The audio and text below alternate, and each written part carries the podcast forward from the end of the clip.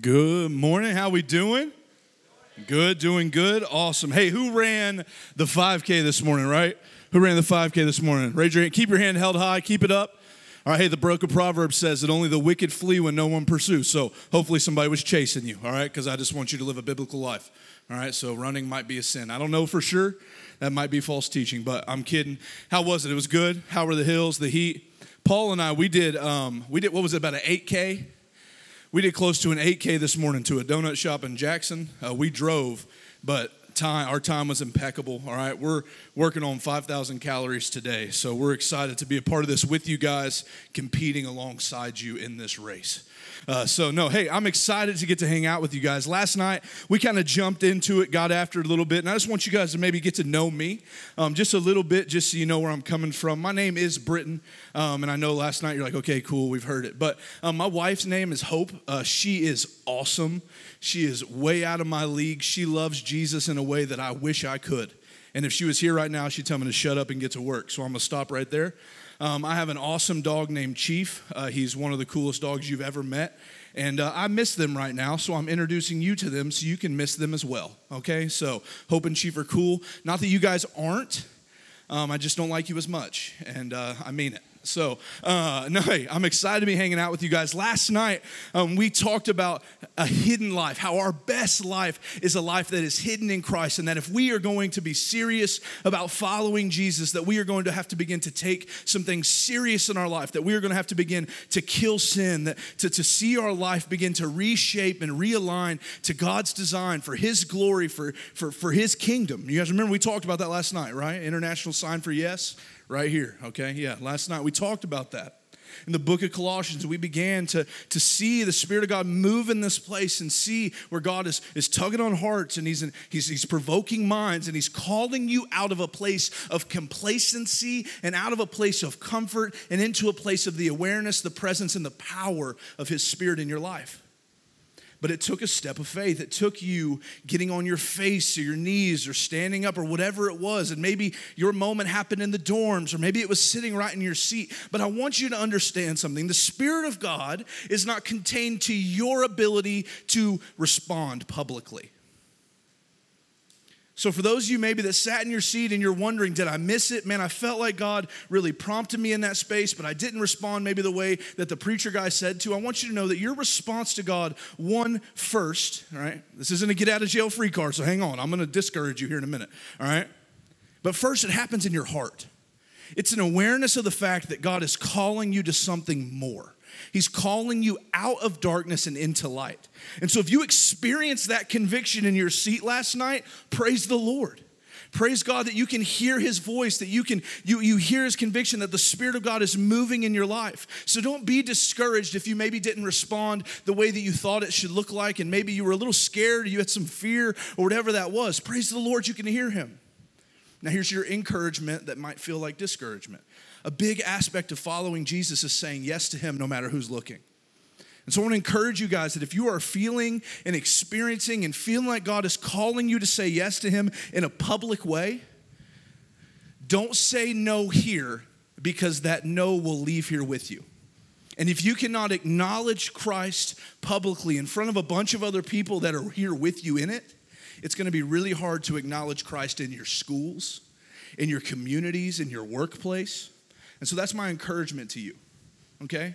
And now that acknowledgement of Christ doesn't just have to look like what I say or what Paul says. We're not the Holy Spirit in your life. But I just ask that if this week, at any point in time, God asks you to do something, maybe it's confessing sin, maybe it's having a conversation, being reconciled in a relationship, forgiving somebody. Whatever that is, that if God prompts you to that, that you feel that reality in your life and you feel like He's calling you into something, that you'd be obedient to Him that you'd say yes to him. Because that's why we're here, right? Your response isn't to Paul and I, your response isn't to the worship band, your response is to the Spirit of God. And I want you to be aware of that, and I want you to understand that your ability to respond to Him is going to be what changes your life forever. Because if it's just the words that a couple preachers say to you, or it's just the words that the band kind of gets together and sings in a really beautiful way, right? You guys rock. All right, let's give the band a round of applause, right? Yeah, yeah, yeah, yeah. The band is awesome. They're killing it. But if all of your response and all of your spiritual life and all of your, your, your, your moments where you feel like you're responding to God are being facilitated by other people, you might just be consuming Christianity. And what we don't want to do here is just create a bunch of people who consume. We want contributors. We want people who can hear and discern and obey the Spirit of God in their everyday life on their own. And we're going to get to that. We've got like 14 days left, I'm pretty sure. So buckle up, all right? It's going to be fun. Today, we're going to jump into the book, book, book. We're going to be in the book of Luke. Uh, we're going to be in the book of Luke, chapter 12. So if you got your Bible, turn there. Luke chapter 12. I know we're in a windstorm. I got paper clips. You guys should get paper clips for your Bible pages. It's revolutionary. Yeah, praise God. Luke chapter 12, it's on page 924 in my Bible. Uh, it's in the New Testament, Matthew, Mark, Luke. So it's the third book in the New Testament. If you're turning that way, it's in the back half. If you don't have a Bible and you're here, will you let us know? I don't know if we can get one, but I bet Ruffin can figure it out, right? We want people to have Bibles, right? We can, we can figure that out. If you don't have a Bible and you're here, make sure you talk to him and we will get you a Bible. If you have a Bible and you've just decided you don't need it here, I promise I'll give you a guarantee. I can't guarantee a lot in life, but I can guarantee you this you'll need it, okay? So bring it with you to the tabernacle in the mornings, in the evenings, because we want you guys to learn how to use these things. We want you to learn how to flip through them, how to find books on your own, how to use the table of contents, how to navigate the scriptures, because at the end of the day, next Sunday, we're all leaving, all right? And you're gonna be left on your own, and it's gonna come down to the fact of can you feed yourself? Everybody can here can eat when somebody's holding the spoon but can you grab the spoon and put it in your mouth yourself? So bring your Bible. If you don't have a Bible, we will get you one. Learn how to use it. Luke, chapter 12, page 924 in my Bible. How many of you are on page 924 right now and very confused? Right now, I'm just kidding. Hey, Luke chapter 12, big number 12. We're going to go down to verse 4. Verse 4, this is Jesus teaching here. Jesus says, I say to you, my friends, Don't fear those who kill the body, and after that can do nothing more. But I will show you the one to fear. Fear him who has the authority to throw people into hell after death. Yes, I say to you, this is the one to fear. Good morning, Indian Springs. Yeah, we're in it to win it, getting after it in the morning, all right?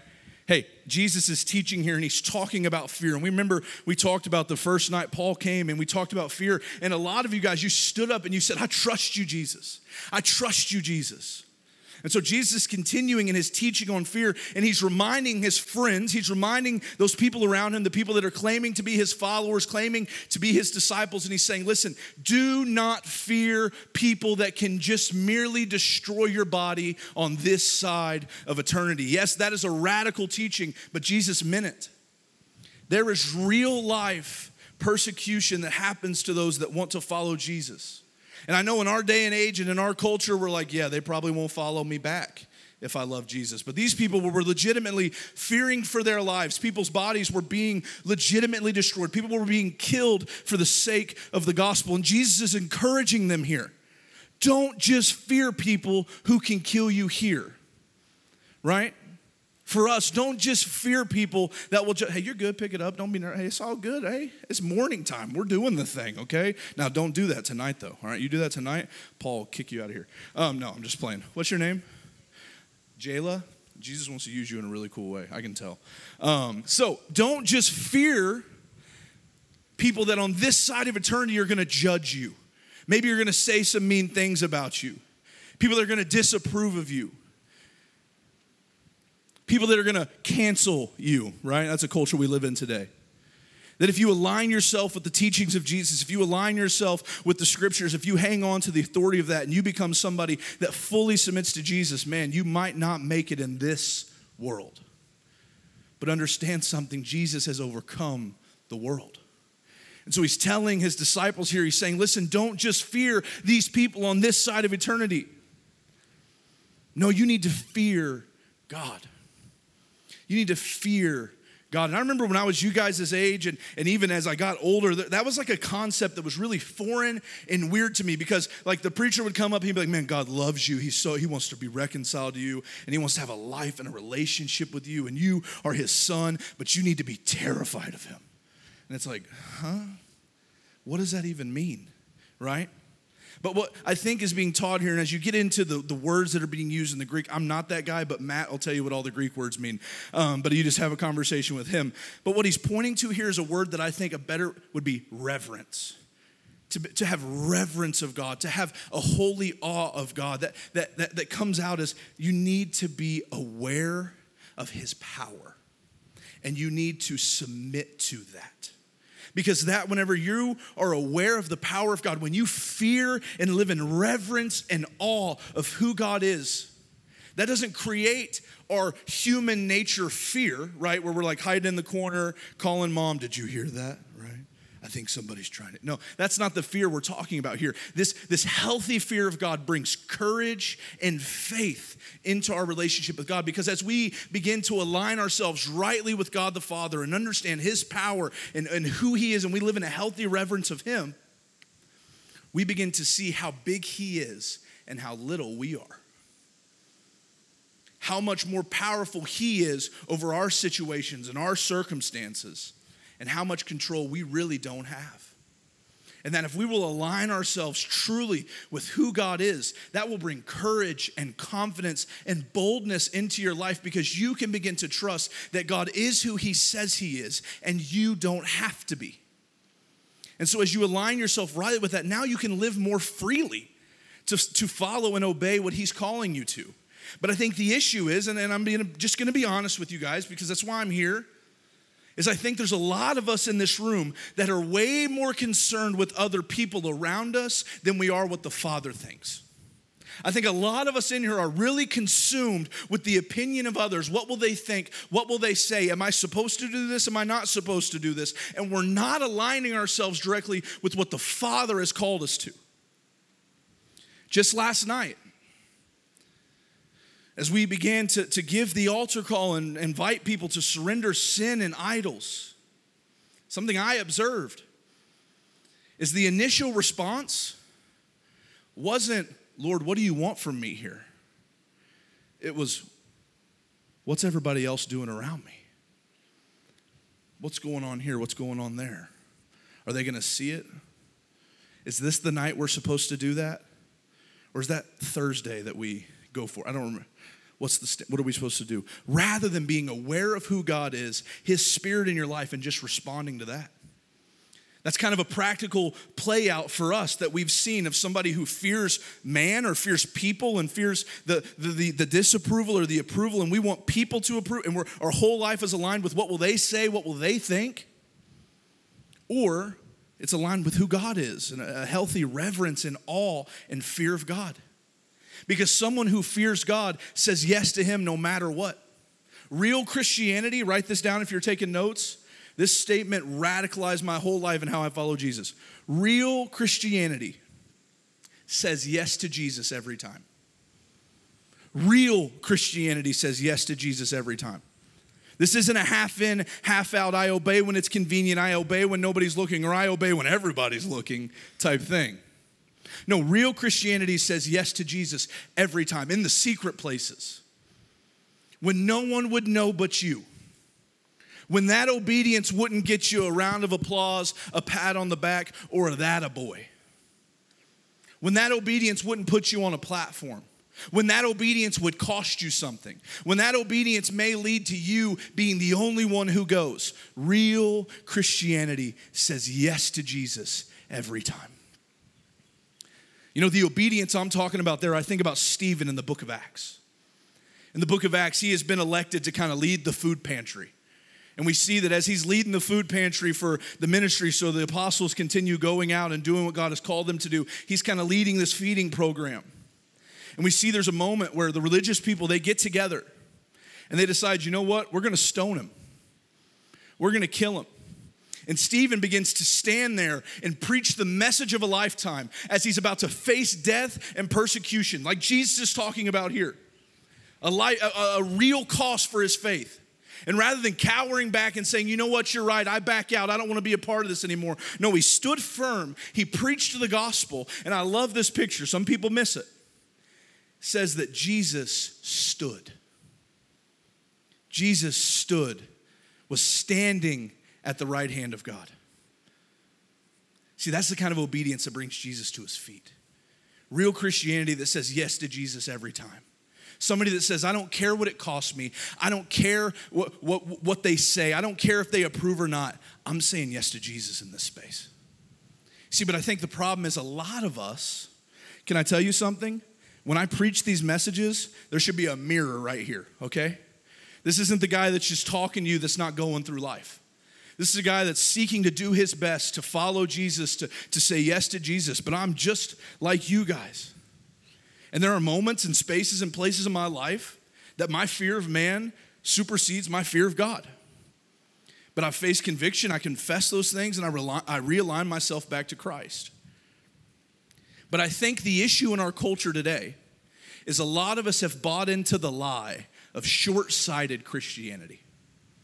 We've bought into the lie of short sighted Christianity, that we can't look past right now.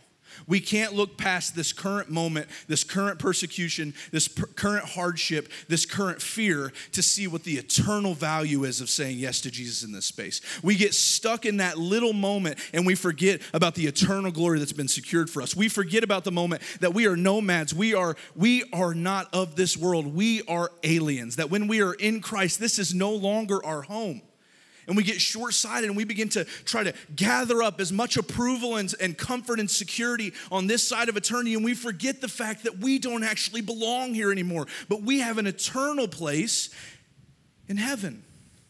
And that we're aliens and we're just here visiting.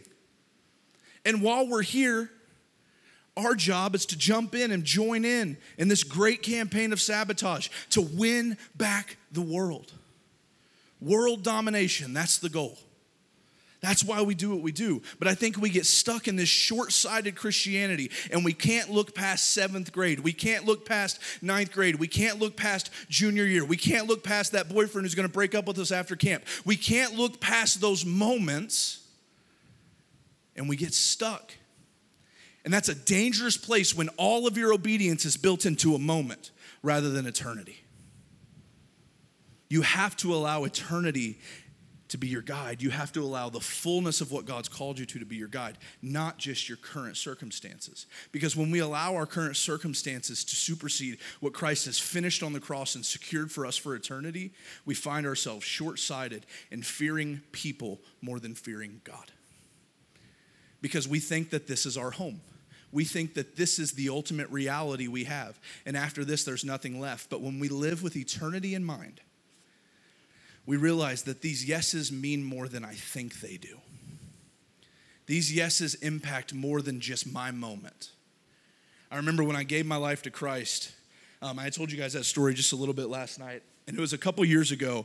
Um, I sat down and I went through and I, I began to mark the amount of yeses it took for me to be able to give my life to Christ that night.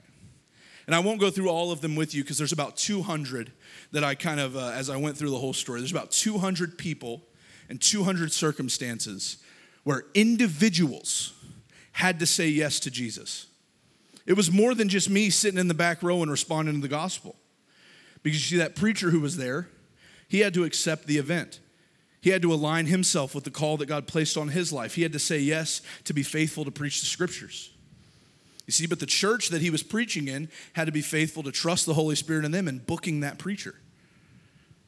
And the people in that church, there's, I mean, hundreds of people in that church that had to be faithful to give, to serve for this event to happen. There's over 500 college students. They fed all of us.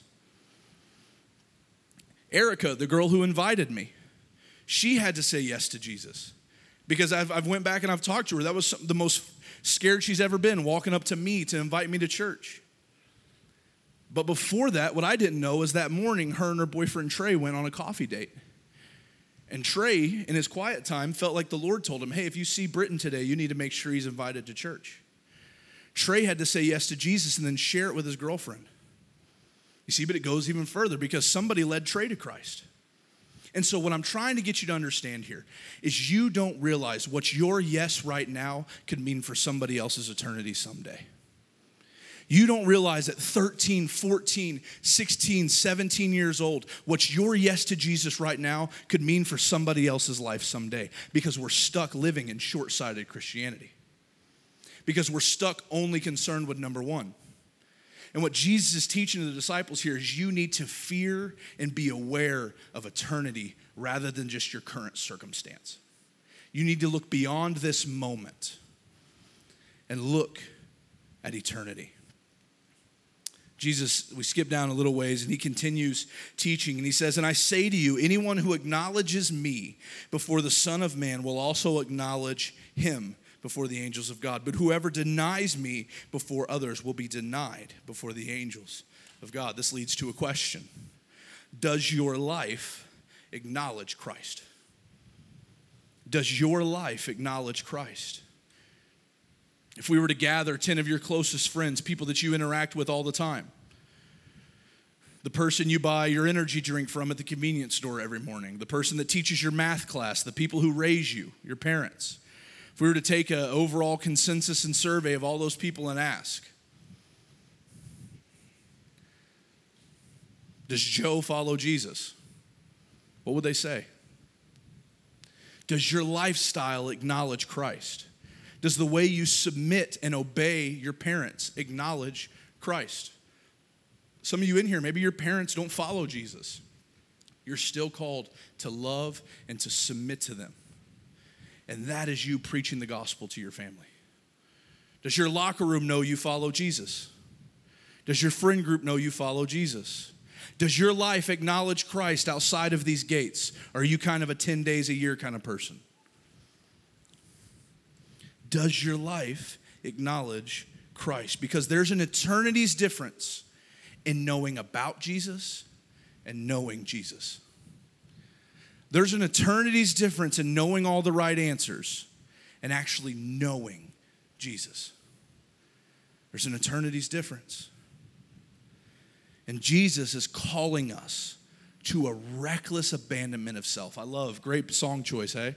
Yeah, we didn't even talk about it. That's the Spirit of God right there. But Jesus is calling us to a reckless abandonment of self, right? We talked about it last night. It's going to be a continued theme because you'll come to understand. Paul and I, pretty simple dudes. There's one message. We're just going to package it a little differently every night. But at the end of the day, when we leave Indian Springs, my heart desire is that you would deny yourself, you would acknowledge Christ, you'd submit to His way, His will, and His kingdom, and that you'd tell everybody you know. Can I tell you something? I believe in my heart of hearts, I've given my life call to this, that your generation will be the one that sees the world won for Christ. I believe that.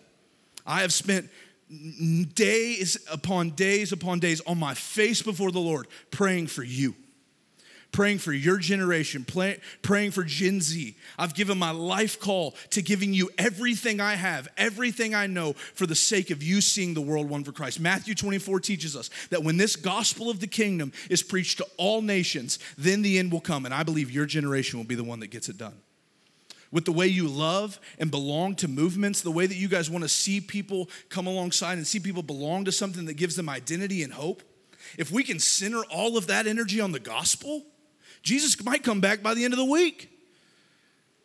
I believe in your generation. I believe in you. I believe in you. I believe in you. I believe in every single one of you. Because I know that if you deny yourself, you acknowledge Christ, you reset yourself back to His will, and you say yes to Him, that the Christ in you will change the world. The Christ in you will change the world. But the gifts and the talents and the passions and the hearts that He's placed in this outdoor tabernacle sweating together today, whew, this world could never be the same if you said yes to Jesus. Your neighborhood could never be the same if you said yes to Jesus. But it's going to take us first acknowledging Christ in our own life, acknowledging Christ in our sin, acknowledging Christ in what we submit to. Last night we talked about sin and surrendering sin and surrendering idols. And I know that some of you guys came up, and I want to give you just some practical pieces of, of advice, of encouragement to, to how you move forward from here. If last night you felt like the Spirit of God placed a prompting on your heart that you need to surrender some sin, you need to tell somebody.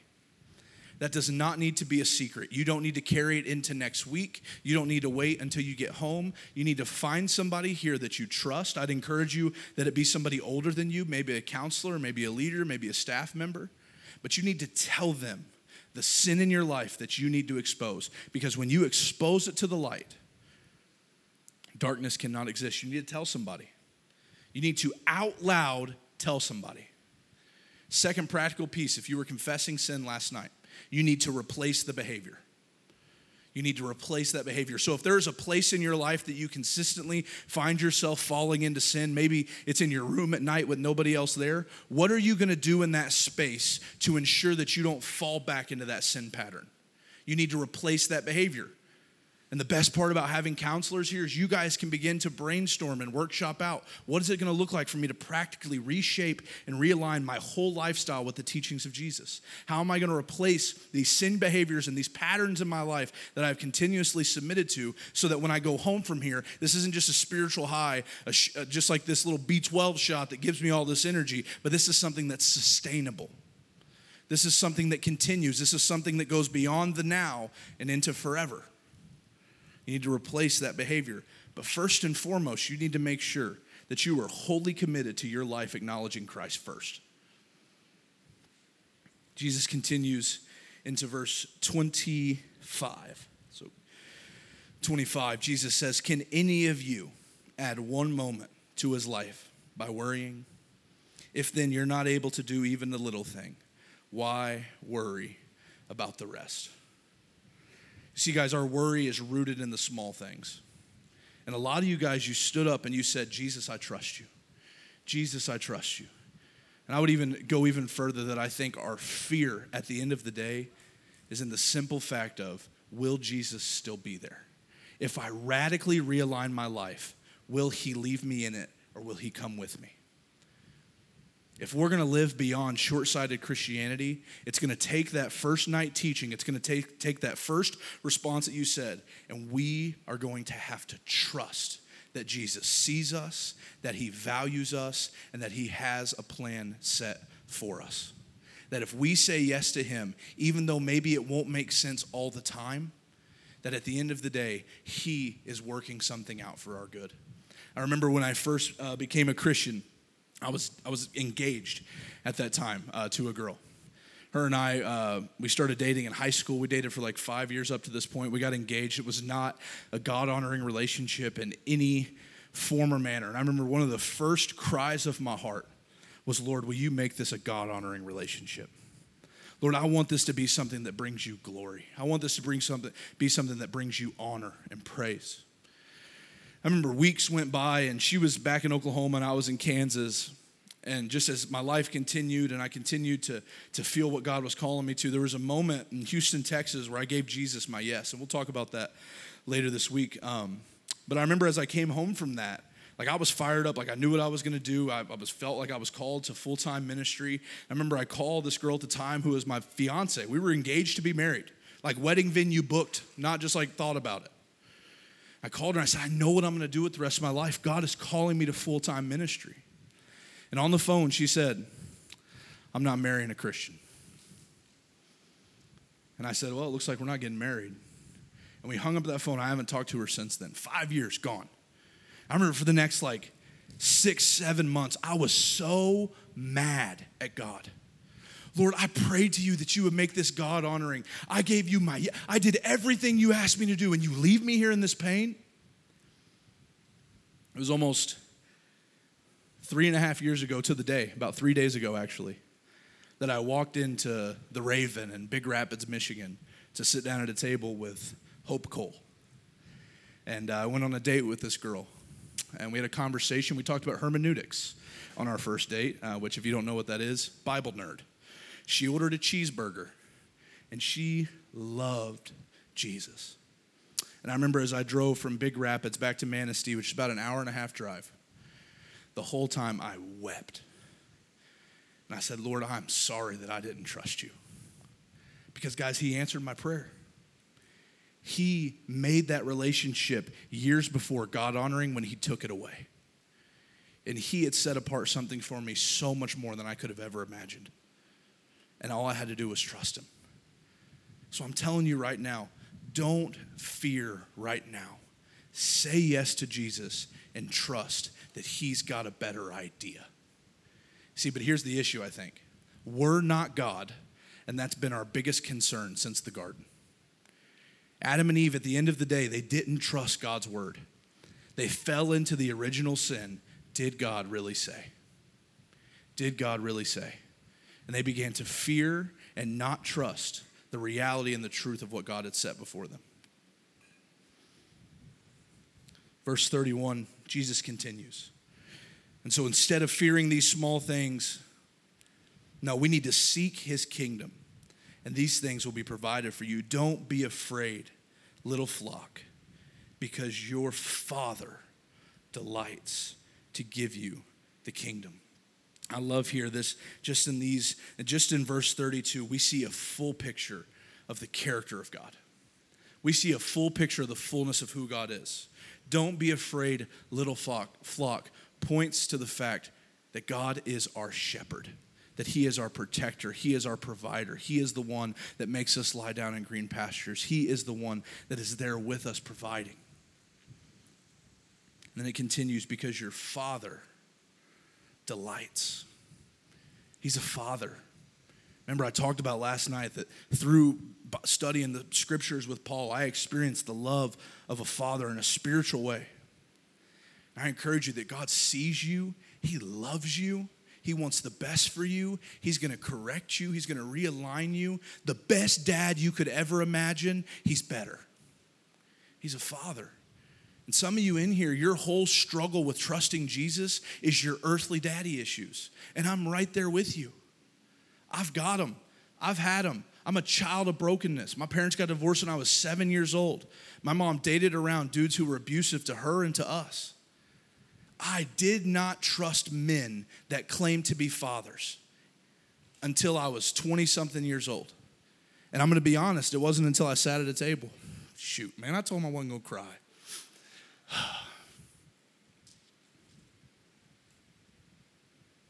but God showed me that He loved me more than I could ever imagine. And that even though on this side of eternity, I'd experienced the sin of the world through brokenness, that He had something better. And I want you guys in here to know that you have a Father that loves you, that sees you, that cares about you, that wants the best for you, that's gonna walk alongside you, that's not gonna lead you, that isn't domineering and abusive but is loving and corrective and kind and generous. That's the heart of the Father. And He sees you and He loves you. We've got a shepherd, we've got a father. It continues, and He delights to give you the kingdom. We've got a king.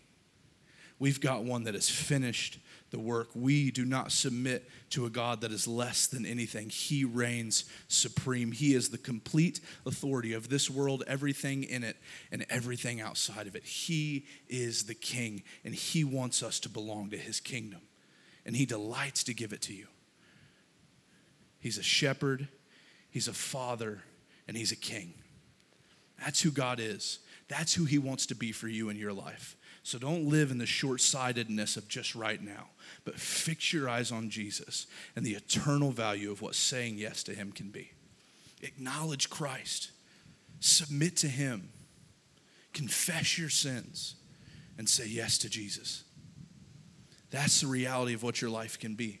He's not going to leave you in your brokenness. He's not going to leave you in your shame. No, but He's going to restore you and bring you into new life because He loves you and He sees you and He wants the best for you. All right? Let's go change the world. Let's do it together.